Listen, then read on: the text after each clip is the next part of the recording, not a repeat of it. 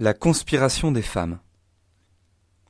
L'Exode s'ouvre par un drame et des miracles. Pharaon, Dieu sur terre pour les Égyptiens, ordonne la mort des garçons des Hébreux.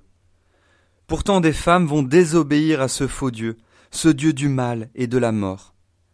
Les sages-femmes refusent de tuer les enfants. La mère de Moïse cache son fils. La fille du Pharaon adopte l'enfant et le confie de nouveau à Myriam, la grande sœur de Moïse, et à sa maman. Et ses servantes gardent le secret.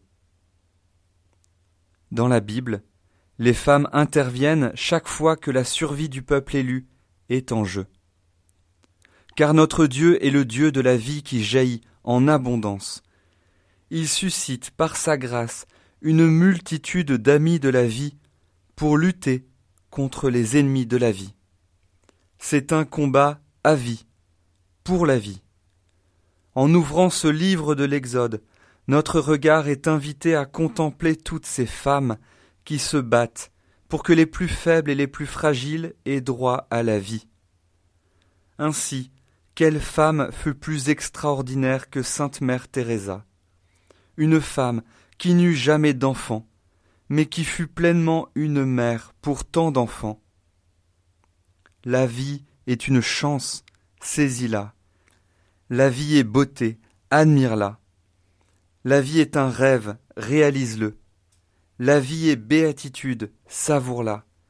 La vie est un défi, fais-lui face. La vie est précieuse, prends-en soin. La vie est amour, jouis-en.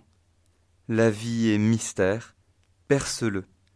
La vie est promesse, remplis-la. La vie est tristesse. Surmonte-la. La vie est un combat, accepte-le. La vie est une aventure, ose-la. La vie est bonheur, mérite-le. La vie est la vie, défends-la.